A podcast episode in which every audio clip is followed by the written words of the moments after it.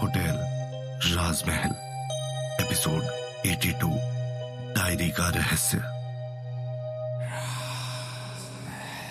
विशाल और दिव्या उन आत्माओं के बारे में पता करने के लिए रिसेप्शन डेस्क की तरफ बढ़ ही रहे हैं कि तभी अचानक से वे अगले ही पल हैरान रह गए, क्योंकि एक अजीब सा शख्स उनके ठीक सामने इस वक्त खड़ा है और वो अपनी लाल अंगारों जैसी दहकती आंखों से घूरते हुए उनसे कह रहा है, चले जाओ यहाँ से। अगर गलती से भी तुमने इन सबकी आत्माओं को मुक्ति दिलाने की भी सोची तो तुम सोच भी नहीं सकते कि मैं तुम्हारा क्या हश्र करूंगा। और इतना कहकर वो शख्स गाढ़े धुएं के गुबार में उसी तरह से धूमिल हो जाता है जिस तरह से वो वहां आया था। उस आदमी को देखकर दिव्या और विशाल के रोंगटे खड़े हो गए। वो शख्स कोई और नहीं बल्कि वही आदमी है जो उस पूरे परिवार का मुखिया था और जो हवन कुंड के बीचों बीच बैठा हुआ था। उस आदमी की धमकी सुनकर दिव्या और विशाल के कदम अपनी ही जगह पर ठहर गए। उनके आंखों में अभी भी उस आदमी की धमकी गूंज रही है। उन्हें समझ में नहीं आ रहा कि आखिर उसी परिवार का एक शख्स अपने परिवार की मुक्ति क्यों नहीं चाहता। दिव्या और विशाल घबराते हुए एक दूसरे की तरफ ही देख रहे हैं। तो इसका मतलब कि हमें जिस इंसान को लेकर धमकी मिली थी वो उसी परिवार का मुखिया है? दिव्या ने हैरान होकर पूछा।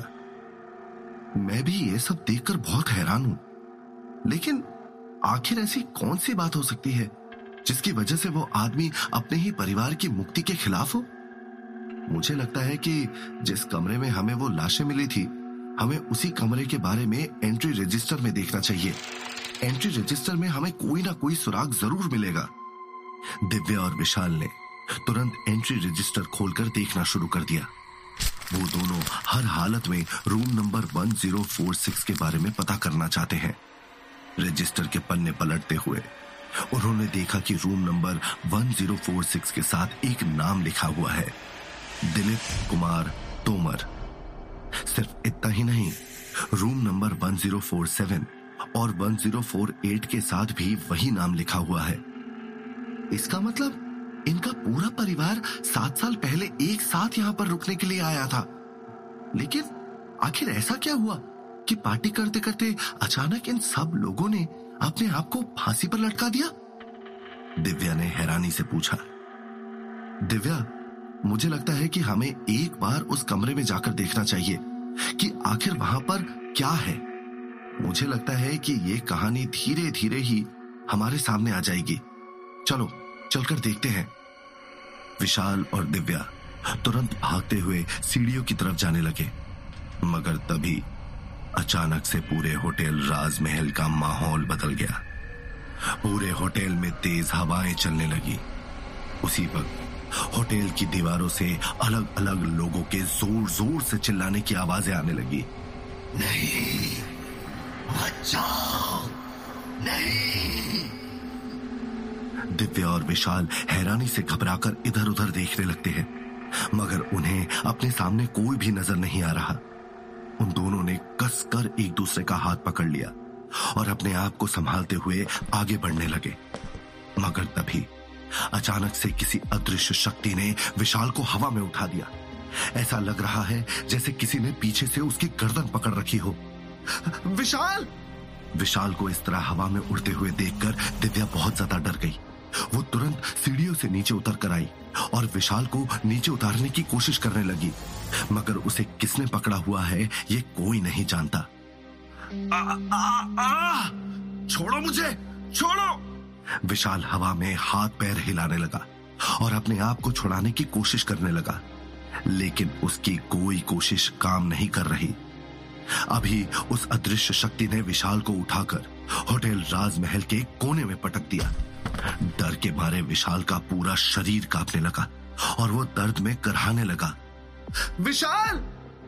दिव्या भी तुरंत उसके पास पहुंच गई और उसे संभालने की कोशिश करने लगी। तुम ठीक तो हो ना? तुम्हें कहीं चोट तो नहीं आई? दिव्या ने विशाल के चेहरे को पकड़कर पूछा। हाँ, मैं ठीक हूँ दिव्या, विशाल ने काफी मुश्किल से जवाब दिया। आखिर ये सब अचानक से क्या हुआ और ये कर कौन रहा है? दिव्या ने परेशान होते हुए पूछा। उसके चेहरे पर चिंता साफ नजर आ रही है। मुझे लगता है इन सब के पीछे वही आदमी है। वो नहीं चाहता कि हम इस केस की तह तक पहुंचे, मगर हमें किसी भी तरह से अपने आप को उस आदमी से बचाते हुए पता लगाना होगा कि आखिर उन लोगों के साथ ऐसा क्या हुआ कि उन्हें अपनी जान देनी पड़ी। हमें जल्द से जल्द रूम नंबर 1046 में पहुंचना होगा, तभी हम लोग आगे कुछ कर पाएंगे। तुम्हें चलने में तो कोई प्रॉब्लम नहीं होगी ना? दिव्या ने विशाल से पूछा। हमारे पास वक्त बहुत कम है दिव्या, चाहे कुछ भी हो, लेकिन हमें जल्द से जल्द ये गुत्थी सुलझानी ही होगी, इसीलिए चाहे हम किसी भी हालत में हो हमें वहां पर जाना ही होगा। विशाल ने अपने आप को संभाल कर उठते हुए कहा। चलो। दिव्या विशाल को सहारा देते हुए उसका हाथ पकड़कर उसे सीढ़ियों से ऊपर की तरफ ले जाने लगी, मगर उन दोनों के चेहरे पर एक अनजाना डर है, उसी शख्स का जो किसी भी कीमत पर उन्हें ये केस सॉल्व नहीं करने देना चाहता। वो दोनों पसीने से तरबतर हो चुके हैं और उनकी सांसें फूली हुई हैं। विशाल दर्द में लड़खड़ाता हुआ सीढ़ियों से ऊपर चढ़ रहा है और दिव्या ने कसकर उसका हाथ पकड़ा हुआ है। तभी अचानक से उन्हें ऐसा एहसास होने लगा जैसे कोई उनके साथ साथ चल रहा हो। उन्हें सीढ़ियों पर अपने साथ किसी के चलने की ठक ठक आवाज आने लगी। ये एहसास होते ही वो दोनों अचानक से अपनी जगह पर रुक गए और उनके रुकते ही वो आवाज भी अपने आप बंद हो गई। दिव्या और विशाल दोनों की ही दिल की धड़कन काफी बढ़ चुकी है और उन्हें समझ में नहीं आ रहा कि वो क्या करें। उन दोनों ने एक दूसरे की तरफ देखा और आंखों ही आंखों में एक दूसरे को समझाया कि कैसे भी करके उन्हें कमरे तक पहुंचना ही होगा। जैसे तैसे करके वो दोनों कॉरिडोर तक पहुंचे। रूम नंबर 1046 कॉरिडोर के बिल्कुल आखिर में मौजूद कमरा है। वो दोनों कॉरिडोर में पहुंचे ही हैं कि तभी अचानक से कॉरिडोर की लाइट्स अपने आप चलने बुझने लगी। दिव्या और विशाल जानते हैं कि उनके लिए इस कहानी को सुलझाने का सफर आसान नहीं होगा, मगर उनके पास पीछे हटने का रास्ता भी नहीं है। उन्होंने एक दूसरे का हाथ पकड़ा और वो धीमे धीमे कदमों से घबराते हुए उस कमरे की तरफ बढ़ने लगे। उस कमरे के दरवाजे पर बेहद धूल जमी हुई है और हैंडल पर भी मकड़ी के जाले लगे हुए हैं।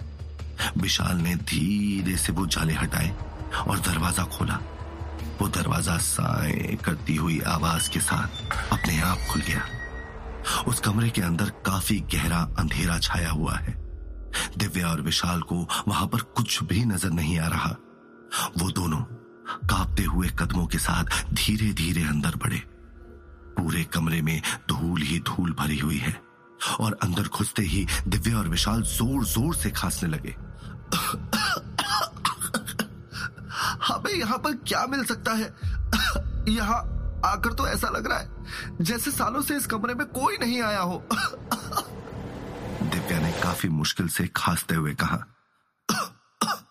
हाँ, लेकिन मुझे पूरा यकीन है कि यहाँ पर कुछ ना कुछ तो जरूर मिलेगा। तुम उधर ढूंढो और मैं यहाँ पर ढूंढता हूँ। वो दोनों तुरंत पूरे कमरे की तलाशी करने लगे, लेकिन हर जगह धूल के अलावा उन्हें कुछ नहीं मिल रहा।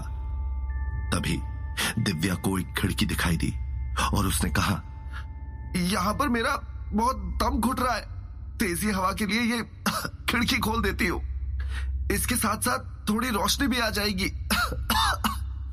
मगर वो खिड़की जाम लग रही है। दिव्या ने थोड़ी कोशिश करके जैसे ही वो खिड़की खोली, तभी अचानक से उस खिड़की से ढेर सारे चमगादड़ उड़ते हुए उसकी तरफ आने लगे। दिव्या तुरंत चिल्लाते हुए लड़खड़ा कर पीछे गिर गई। दिव्या! विशाल भी तुरंत दिव्या को संभालने के लिए उसके पास पहुंच गया। क्या हुआ, तुम ठीक तो हो? हाँ, मैं तो ठीक हूँ। पता नहीं अब इस होटल में और क्या क्या देखना बाकी है। दिव्या ने अपने सीने पर हाथ रखते हुए कहा। चलो फिर से ढूंढना शुरू करते हैं। इतना कहकर वो दोनों एक बार फिर अपनी तलाश में लग गए। तभी दिव्या की नजर कमरे के एक छुपे हुए कोने में रखी अलमारी पर पड़ी। विशाल, इधर देखो। दिव्या ने तुरंत विशाल को आवाज लगाई और धीरे से उस अलमारी का दरवाजा खोल दिया। उन्होंने देखा कि उस अलमारी के खानों में कुछ डायरियां रखी हुई हैं। दिव्या और विशाल ने हैरानी से एक दूसरे की तरफ देखा और उसके बाद वो डायरी वहां से निकाल ली। हमें इन डायरीज में क्या मिल जाएगा विशाल? ये देखने के लिए तो हमें इन्हें पढ़ना होगा। दिव्या और विशाल ने पहली डायरी खोली और उसे पढ़ना शुरू किया, मगर उसे पढ़ते पढ़ते उन दोनों के होश उड़ गए। उनकी आंखें खुली की खुली रह गई। उस डायरी में कुछ ऐसा लिखा है जिसे पढ़ने के बारे में उन्होंने अपने सपने में भी नहीं सोचा था। ये मत समझना कि मैं मर चुकी हूं, मैं उसी रूप में तुम लोगों के साथ हूं जिस रूप में ईश्वर हमारे साथ होते हैं। मैं तुमसे मिलने के लिए आती रहूंगी। ईश्वर हर दिन हमारी कड़ी परीक्षा लेते हैं और उनके जो भक्त इस परीक्षा में सफल हो जाते हैं उस पर उनकी अनंत कृपा बरसती है। विशाल, ये सब क्या लिखा हुआ है? आगे पढ़ते पढ़ते दिव्या और विशाल के मुंह खुले के खुले रह गए। आज शुक्रवार को घर के सभी लोगों को मौन व्रत रखना होगा। अगर किसी ने भी अपने मुंह से एक शब्द भी निकाला तो उसका अंजाम अच्छा नहीं होगा। आज घर में किसी को नहीं आना और घर से कोई भी व्यक्ति बाहर नहीं जाएगा। मेरी नजर तुम सब पर है। ईश्वर की आराधना करते रहो। मोनिका का रिश्ता अच्छे घर में तय हो जाएगा। उन बातों को पढ़कर ऐसा लग रहा है जैसे किसी ने उन घर वालों के लिए कोई आदेश लिखा हो।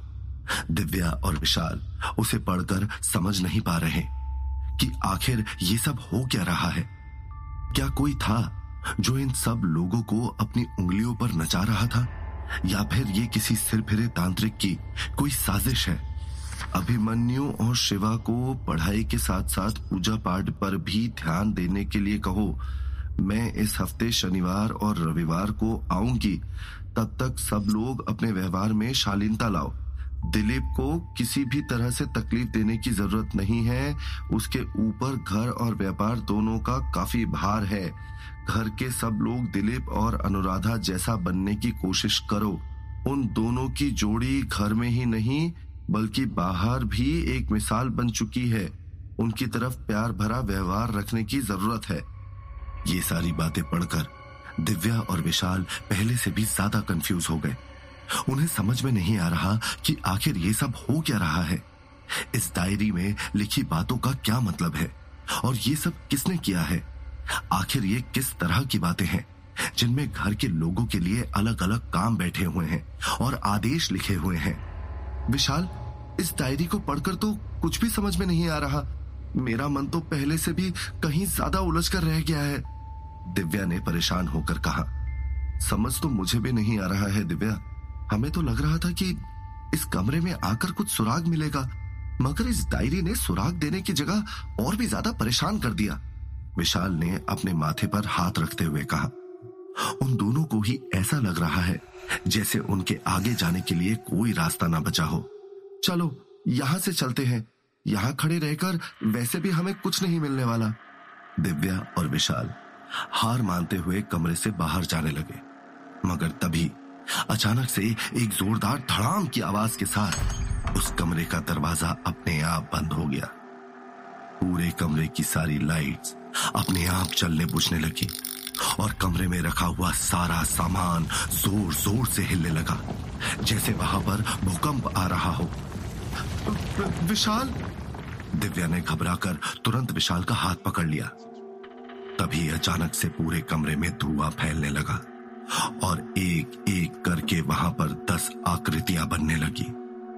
उन्हें देखकर दिव्या और विशाल के रोंगटे खड़े हो गए और उनके हाथ पैर डर से थर थर कांपने लगे। उसी परिवार के सब लोग वहां पर मौजूद हैं और उन सब की नजरें दिव्या और विशाल पर टिकी हुई हैं। उन सब के चेहरे सफेद पड़े हुए हैं और सबके गलों में रस्सी के नीले और काले निशान हैं।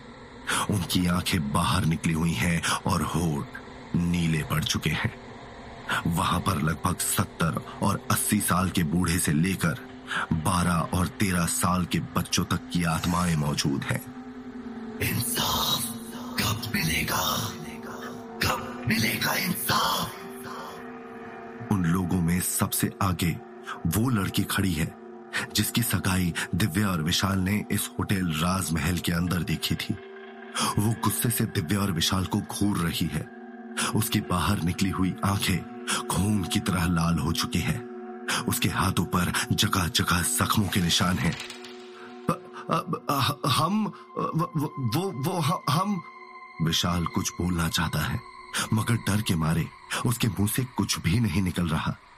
अगर हमें इंसाफ नहीं मिला तो हम सब तुम्हें भी नहीं छोड़ेंगे, हम सब तुम्हें नोच नोच कर खा जाएंगे। किसी को पता भी नहीं चलेगा कि आखिर तुम गायब कहाँ हो गए। उस लड़की की आवाज काफी भयानक और डरावनी लग रही है। वो इंसानों की आवाज तो दूर दूर तक नहीं लग रही। मगर हमें ये कैसे पता चलेगा कि आप लोगों ने किसकी वजह से अपनी जान दी है और उस डायरी में क्या लिखा हुआ है? विशाल ने काफी मुश्किल से बोलने की कोशिश की। इंसाफ, इंसाफ, इंसाफ, इंसाफ।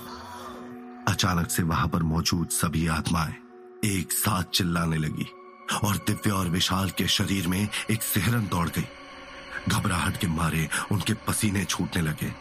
चिल्लाते हुए वो सारी आत्माएं धीमे धीमे कदमों से उन्हीं की तरफ बढ़ने लगी और दिव्या और विशाल पीछे की तरफ हटने लगे। डर के मारे दिव्या की आंखों से आंसू निकल रहे हैं और उसने विशाल का हाथ पकड़ लिया है। उन आत्माओं की चीखती चिल्लाती हुई आवाजें पूरे कमरे में गूंजने लगी। तो क्या होगा इस कहानी में आगे? आखिर क्या राज है इस रहस्यमयी डायरी का जिसे पढ़कर विशाल और दिव्या की रूह तक कांप उठी है? और क्या विशाल और दिव्या इन 10 भटकती आत्माओं को मुक्ति दिला पाएंगे या इस रहस्य का पीछा करते करते उनकी ही जिंदगी में कोई भूचाल तो नहीं आ जाएगा?